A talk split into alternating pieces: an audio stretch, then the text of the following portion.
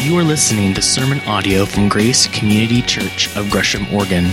For more information about service times and ways to connect, visit us online at gracecc.net.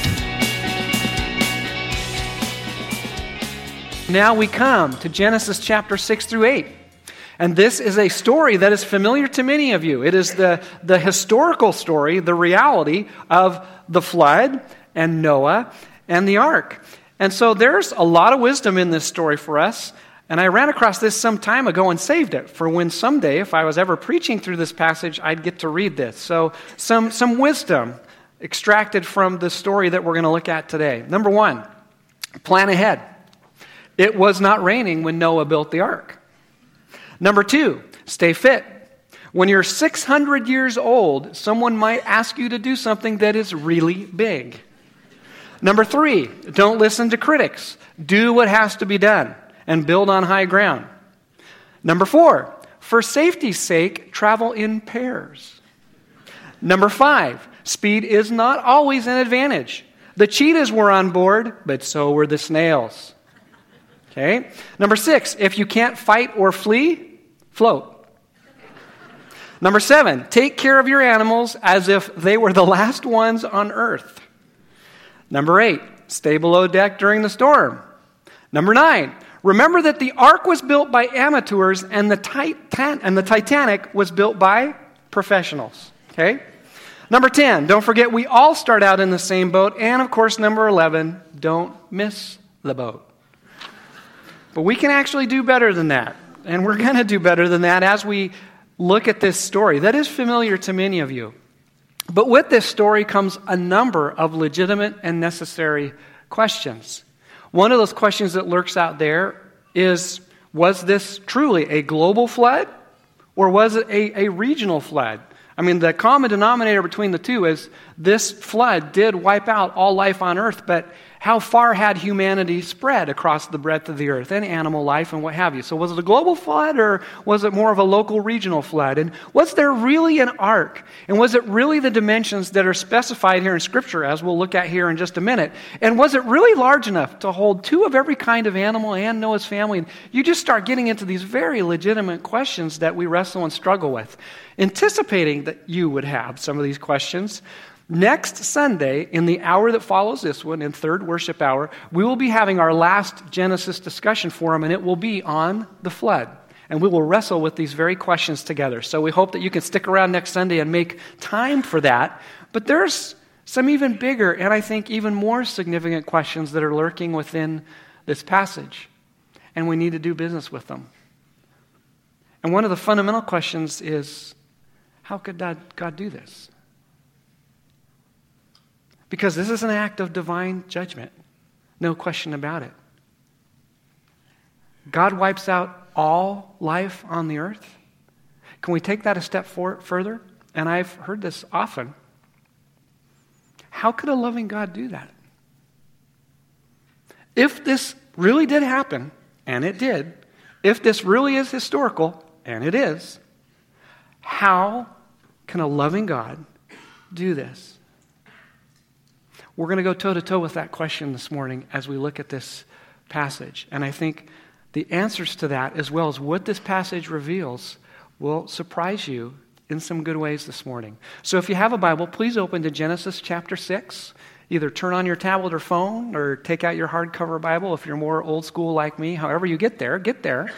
And if you don't have access to those means, I am going to put this up on the screens behind me here and I will read this to you. We don't have time, unfortunately, to read all of Genesis 6, 7, and 8. So we're going to kind of do the middle portion that sets the table for where we're going this morning. So let me read this to you. At this point, as we pick up with last week, where Sean left us in the passage that precedes this, the verses that are right before verse 5 here are basically telling us and helping us understand that humanity is increasing in number. It says that Population was increasing, and this is where the story then picks up. But the Lord saw how great the wickedness of the human race had become on the earth, and that every inclination of the thoughts of the human heart was only evil all the time. The Lord regretted that he had made human beings on the earth, and his heart was deeply troubled. So the Lord said, I will wipe from the face of the earth the human race I have created and with them the animals, the birds, and the creatures that move along the ground, for I regret that I have made them. But Noah found favor in the eyes of the Lord. And this is the account of Noah and his family. Noah was a righteous man, blameless among the people of his time, and he walked faithfully with God. Noah had three sons Shem, Ham, and Japheth. Now the earth was corrupt in God's sight and was full of violence. And God saw how corrupt the earth had become, for all the people on the earth had corrupted their ways. So God said to Noah, I'm going to put an end to all people, for the earth is filled with violence because of them. I am surely going to destroy both them and the earth. So make yourself an ark of cypress wood. Make rooms in it and coat it with pitch inside and out. And this is how you're to build it. The ark is to be 300 cubits long, that's about a football and a half long, football field and a half long, 50 cubits wide, almost a full football field wide, and 30 cubits high, almost a third of a football field high. Make a roof for it. Leveling below, leveling below the roof, an opening one cubit high all around. And put a door in the side of the ark and make lower, middle, and upper decks. And I'm going to bring floodwaters on the earth to destroy all life under the heavens, every creature that has breath of life in it, and everything on earth will perish.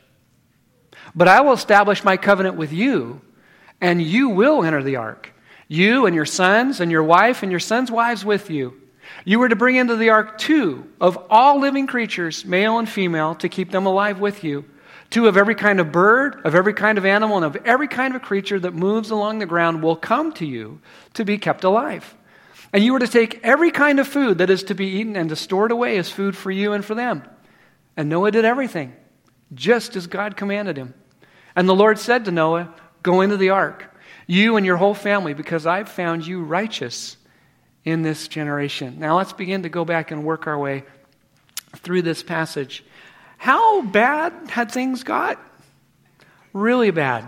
And we see this reality as we continue to work our way through Genesis. Sean helped us see this once again last week, if you weren't here. But Genesis traces human history, and once sin and brokenness and selfishness and disease and death had entered the world, there is this progressive downward cycle, and things keep going from bad to worse. And this is what describes that this cycle of violence and brokenness. Violence now wasn't just an occasional thing, it was a constant thing, and it was now a way of life. You ever been in an atmosphere or a situation where you legitimately are living with fear of violence or fear upon your life? I can honestly say I had never experienced that until about three years ago when we got to go to Israel. The first day we were in Israel, a mile and a half from our hotel, where actually some of our group had actually passed through 20 minutes earlier, someone, actually a couple people, were stabbed to death.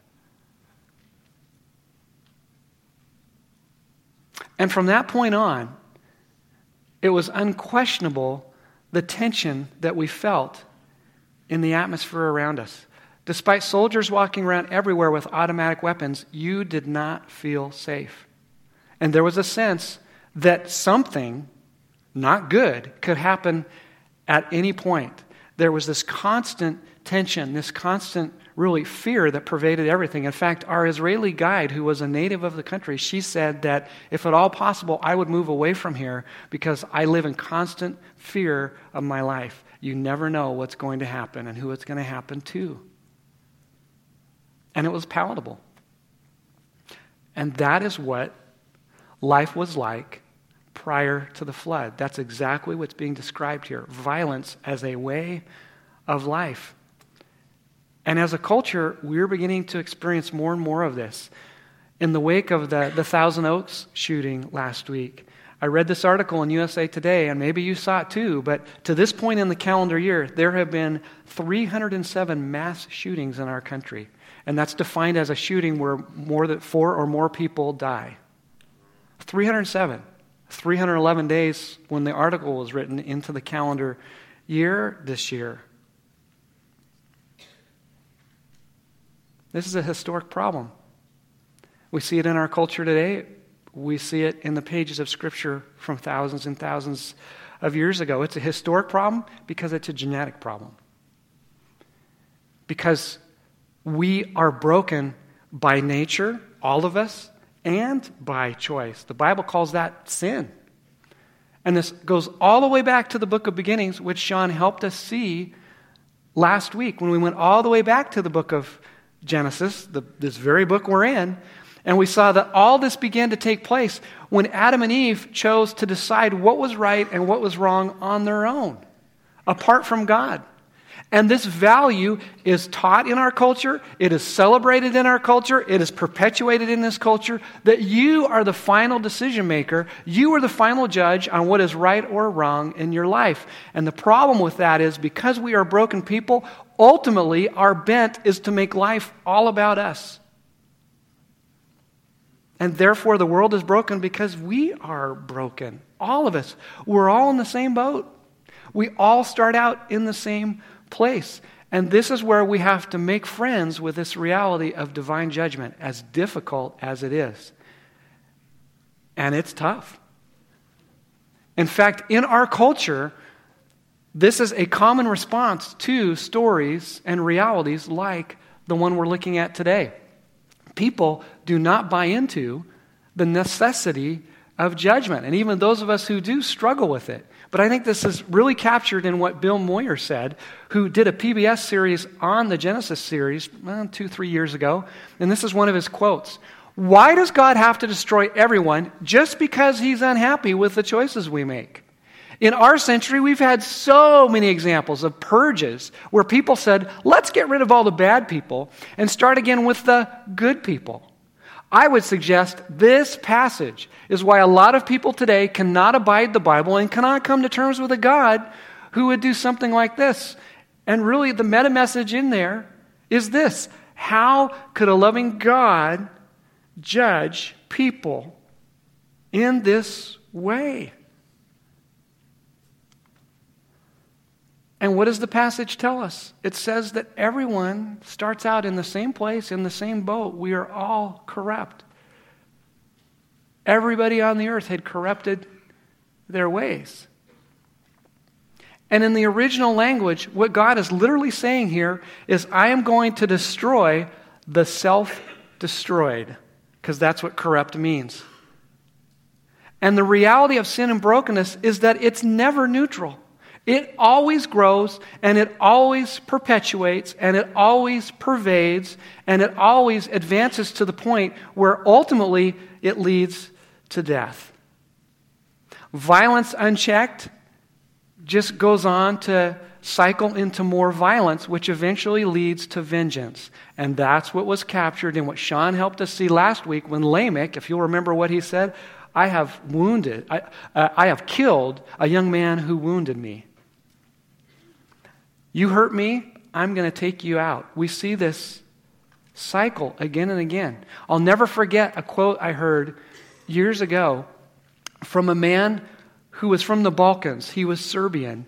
And in the 90s, when that part of the world began to fall apart and ethnic rivalries exploded into outright violence, and you had genocide, and you had all these horrible, horrific things being perpetuated on these peoples in that region by one another, going back hundreds and hundreds of years of hatred and history.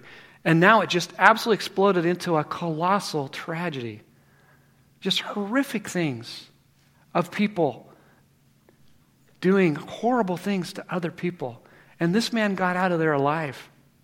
And he said, You have no idea what it's like to have someone sweep into your region and to burn your house and for you to lose all your possessions and for them to rape your wife and uh, rape your wife and daughters in front of you and then to kill them and then to kill all your friends and to wipe out your entire village all that leads to is more and more violence unless there is a divine judge who someday will call all people to account who someday will right all wrongs who will someday be the one who will enact justice. And he said, The only reason I have not picked up an automatic weapon and gone back to my country and killed those who killed my family is because I absolutely believe in that reality. There is a divine judge, and I am not him. But there's another reason why God enacts this type of justice. Yes, He is the divine judge. But what you have to understand is something that we pass over when we read this passage most often. And that is how does God feel about judgment? Does He like it? Does He enjoy it? Does He look forward to it? Because many times our broken culture sees God through this lens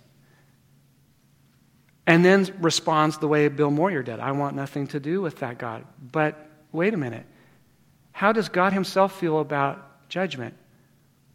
As upsetting as this may be for you, as difficult as this is for us to get our hands around, as emotionally troubling as this may be, you are not at all as impacted by this as God is. Because look what it says here. The Lord regretted that he had made human beings on earth, and his heart was deeply troubled. In some translations, it says his heart was pained. You have to understand and appreciate what this is saying here. This word is used in other parts of the Old Testament, like in Isaiah 54 6. In there, the context is abandonment by a spouse.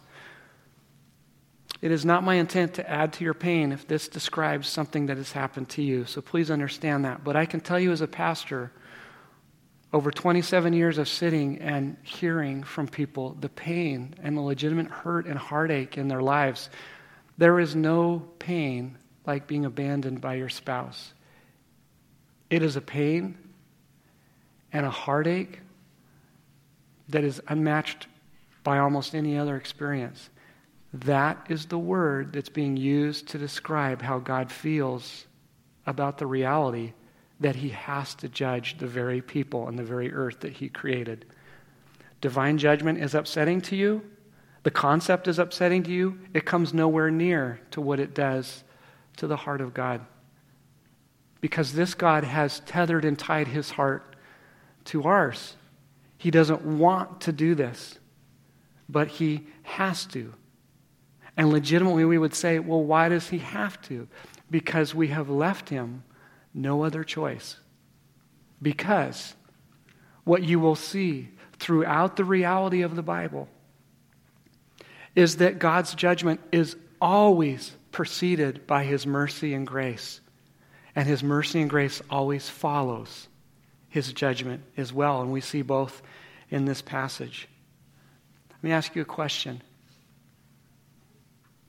How long and how many chances did God give to humanity to enter back into right relationship with Him when things began to go south and the violence continued to cycle and get worse and get worse.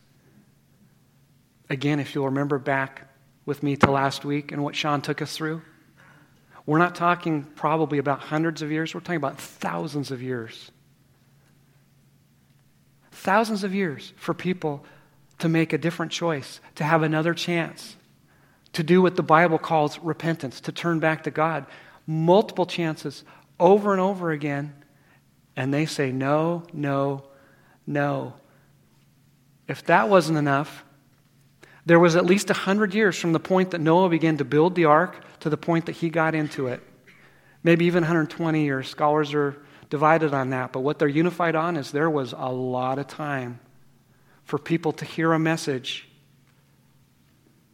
of what was going to happen, and they chose not to respond. God's grace always, always, always precedes his judgment. He gives people far more chances than you and I would ever give them. And some might say, well, what about the innocent people? Or to go back to what Moyer said in his quote, what about the good people as opposed to the bad people? But we've just seen the reality that there is no division like that. There is no us and them. There is no good people and bad people. There's just people, and all people start out in the same place, broken. Therefore, there is no such thing as an innocent person. What about all the innocent animals? Well, again, we begin to see why God hates sin and brokenness so much. Because it isn't just about you and me. Our brokenness isn't just about you and me and our little world, it affects the world around us. And it always has consequences for those around us, in the world around us. No wonder God wants to eradicate it and get rid of it. It's horrible. Which now brings us to Noah. It says that Noah was righteous, blameless, and walked with God. In the persistence of God's grace, we see a man who loves him. What does that mean? He was righteous. Well, at its essence, it means he was in right relationship with God. He was blameless. Was he perfect? That's not what that means. No. No, what blameless means is that he knew he was broken and he did business with his brokenness. He dealt with his sin on an ongoing basis. He repented. He constantly chose to turn back to God, to realign his heart with God's heart. And it says he walked faithfully with God. And this, this description is used for faithful men and women of God who have an intimacy that, with God that continues to grow and progress and deepen because they live life on his terms and not theirs. They really believe him when he says what he says. And they, they love him because he has first loved them. That's, that's in part what it means to walk with God. So let's enter this story once again. We don't know if there was any water near Noah. Most scholars, from what I've been able to read, believe there wasn't. So imagine how this conversation could have gone with him and his wife. God has appeared to me and he has told me to build a boat. Had they ever seen a boat? Did they even know what a boat was? We, we don't know. So can you imagine how this conversation went with his wife? Yeah, God appeared to me, told me to build a boat. What's a boat, honey? I don't know, but we're supposed to build it. Okay, where's the water? I don't know. Really? And God showed you these things? Yes. Has God showed you your brain? I mean, have you been out in the vineyard a little too much? I mean, what's, what's going on here? Where'd you come up with this? I mean, who knows what that conversation went like? But what do you think people thought when Mo, Noah began to build this ark, this huge boat? Can you imagine what they said? How they mocked him, how they belittled him. And can you imagine what Noah was thinking? It could not have been easy to live in the world, in this culture, with violence spiraling out of control, with things so incredibly bad. You think we have life hard at times. Imagine what it was like with how it's described here. And what is God doing? Nothing. For hundreds, thousands of years, at least it feels like God has been doing nothing. And then God shows up after hundreds, thousands of years, presumably. He's been more engaged and involved in that, but again, we're thinking through what it must have been like for Noah's frame of reference and tells him to build a boat. Okay. And then 100, 120 years goes by and nothing happens. You ever waited for God to move for 100, 120 years? Of course you haven't.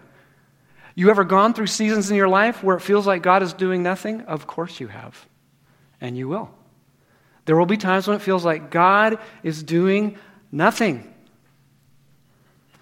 Take the election cycle this last week. Some of you are, are really discouraged and disappointed about that. Maybe some of you are encouraged about that. But what we need to remind ourselves again is that although politics and education and government and allocation of resources, those can change things, those are not a deep enough or lasting enough change. You see, for thousands of years, we've been saying and trying and doing to get the right people in power, trying to educate people so they'll make better choices, trying to, you know, allocate resources, trying to use governmental entities to try to fix things. And yes, there is change that can and should happen through those entities, but we're all still in the same boat. We're all still broken. Those things will not change and produce the core change that needs to happen in each one of us. And that's why this story is so encouraging. Because how is Noah described? Righteous, blameless, walked with God. Boy, that couldn't have been easy, but it was possible. And know, do you know what you have and what I have if you know God the way Noah did? If you know God, if you know Jesus as your Lord and Savior, if you've received Him into your life, you have the Spirit of God. You can do this. Is it possible for you to be righteous? Yep. Many of you are. Is it possible for you to live blamelessly? Yep. You may not think of yourself that way, but you can and you are. Is it possible to walk with God in this vibrant, growing, significant, real relationship? Yes, and many of you are. But let's take a step back for a minute. What got on that ark? Well, Noah and his family did, eight of them, the passage tells us. The animals did. But what else got on that ark? Sin did. Noah was still a sinful man, as was his family. Not his core identity, but it was a reality that he was still doing business with in his life. So that begs the necessary question what in the world did the flood accomplish then? Well, again, this takes us back to what Sean helped us see last week that there were two lines, two lineages in that human population at the time. There was the line of Cain, which was very quickly outgrowing the line of Seth. The line of Cain was the brokenness and violence and sin of Cain continuing to be passed down through that line. The line of Seth was the line of righteousness, but that line was in trouble. And the flood leveled the playing field now and gave that line another chance. But remember, Sean took us back here last week, and we need to go back once again to the very beginning because the flood and the ark are pointing to something far greater than the here and now of that time. Remember when sin had entered the world, when Adam and Eve had disobeyed God, and God was rightfully punishing all those who were involved he comes to Satan and he says, Because you have done this, cursed are you above all livestock and all wild animals. You will crawl on your belly. You will eat dust all the days of your life. And eating dust is a euphemism for total defeat. And this is how he was going to be defeated and will be defeated and is defeated. I will put enmity, enmity between you and the woman, and between your offspring and hers. He will crush your head and you will strike his heel. This is all singular. This is a real person. So this is talking about Satan but this is talking about someone who is going to come from the offspring, or to use another word, the seed of Eve, who would ultimately restore things to the way God always intended them to be. And who is that seed? Jesus Christ. And there will be multiple times through the story of human history when that seed will be endangered and it will look like, boy, this is not going to work out the way it should have. And this is one of those times where the seed of Cain is outstripping the seed or the line of Seth, and it looks like that all hope is going to be lost. And then God comes and does this. So sin then, because of the flood, is restrained, it's restricted, it's reduced, but it doesn't end it. Okay. So, how well does all that work out? What does the flood really accomplish then if sin got on the boat with Noah and his family and then got off the boat when the waters receded? That is a great question. Come back next week. And we'll go there. I got to give you a reason to come back. So, what does all this point to? The hope of salvation. God's not done with this world, even when it feels like He is. The righteous seed is pointing to a greater Noah, the one true ark. And ark, by the way, means covering. You see the imagery here and the reality here? This is pointing to a greater and final salvation and judgment because Jesus Christ, through his Holy Spirit, will now come into our lives and he will wash our hearts and give us a new heart and create this inside out transformation that education and politics and government and empty religion will never ever hope to touch or make happen. It's like being born again. It's like what's illustrated when someone gets baptized and it shows that their heart's been washed because of Jesus Christ and now they're living for Him. And by the way, next week we'll have baptisms in all of our services. You don't want to miss next weekend because we'll celebrate that together. But this is about faith. Noah was a man of faith. Six times in these passages, it talks about his faith. His faith. What's faith? At its essence, it's absolutely believing that whatever God says can be absolutely trusted. It's trusting and obeying God, even when he makes no sense. You willing to do that? Will you trust and obey God? Even when it makes no sense? Because you know what? We all start out in the same boat. Many years ago, my dad inherited this boat from my grandpa. And, worship team, you can come on up here as we're wrapping up with this. My dad inherited this boat from my grandpa, and he did a bunch of work on it and restored it. And I'll never forget the day we took it out. We, we got to Lake Billy Chinook right at the break of dawn, and there was hardly anyone on the lake. In fact, when we put our boat in and launched it, there wasn't anyone on the lake. And I was just this little kid, but just thought this was the greatest thing. And we took this boat out, and it worked great for the first 20 minutes. And we got out in the middle of the lake, and then it died. And remember, there's no one on the lake but us. And finally, at the far end of the lake where we launched, here comes another boat, and they launch and they're skiing and doing whatever. And we're just drifting in the middle of the lake.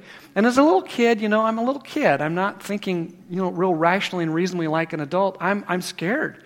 And so I'm thinking, okay, can I swim to that shore? Because I don't want to be on this broken boat. And it's way too far. There's no way that would ever happen. And finally, this other boat noticed we weren't going anywhere. And so they came over to us and they said, You guys okay? We're not. So they tied us up to a rope and towed us back to the launch. They rescued us. Because we all start out in the same place, your boat is broken, just like mine. And the time will come when, as good as that boat's working, it's going to stop working. And apart from Jesus Christ, you will have something then come into your life like a loss, like a crisis, like a disease, like a death, and all of a sudden you'll realize you're in the wrong boat. You're in the same boat you started with. It's a broken boat. And you need God to rescue you.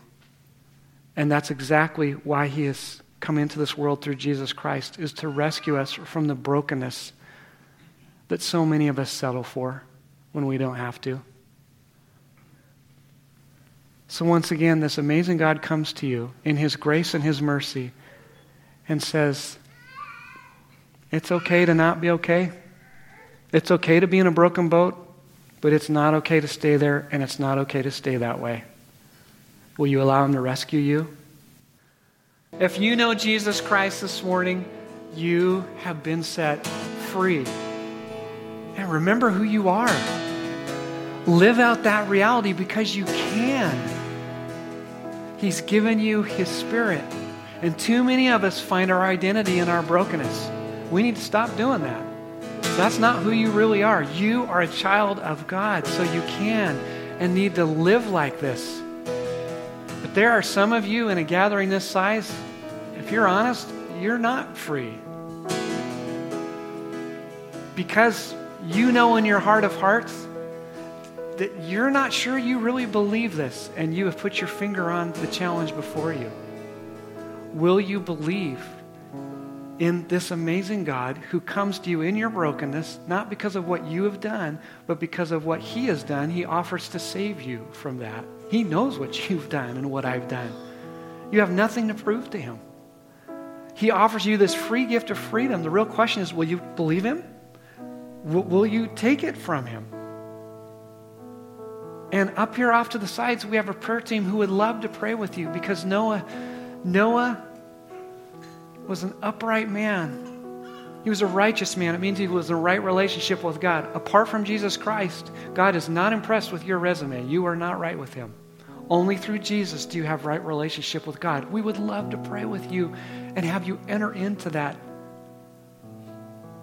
And for those of you who do know him, you can live a blameless life. A number of you are, but it means that you need to do business with the brokenness in your life. Stop settling for it, stop accommodating it, stop making excuses for it, but allow God to help you do something about it. Our prayer teams and I, and the person who brought you, we're, we're here to help you do that. Because there's nothing better than walking with God. Nothing is better than walking with your God. And that is my prayer for you that for those of us who know Him, as you go out these doors, you'll walk with Him. You'll live out who He's made you to be. And you'll find the joy and the hope and the peace that He promises you. So let me pray His blessing over you. Lord Jesus, would you please help us to take you at your word and to trust you? For some here, that probably means trusting that you are who you say you are and receiving you into their lives as their Lord and Savior. For the others of us who have done that, would we remember our identity in you? Would we stop finding our identity in our brokenness? And would we choose to believe you when you say, You can do this? You can walk with me. And God, as we go from here, would we be an irresistible influence to this community around us? Would they see that there is something different about us? And would we have the opportunity to tell them it's you? So, God, will you go before us and with us as you promised to do? And we ask all this in Jesus' name. And God's people said, Amen. Amen. We'll see you back next week. Thank you for listening to sermon audio from Grace Community Church. For more information about service times and ways to connect, visit us online at gracecc.net.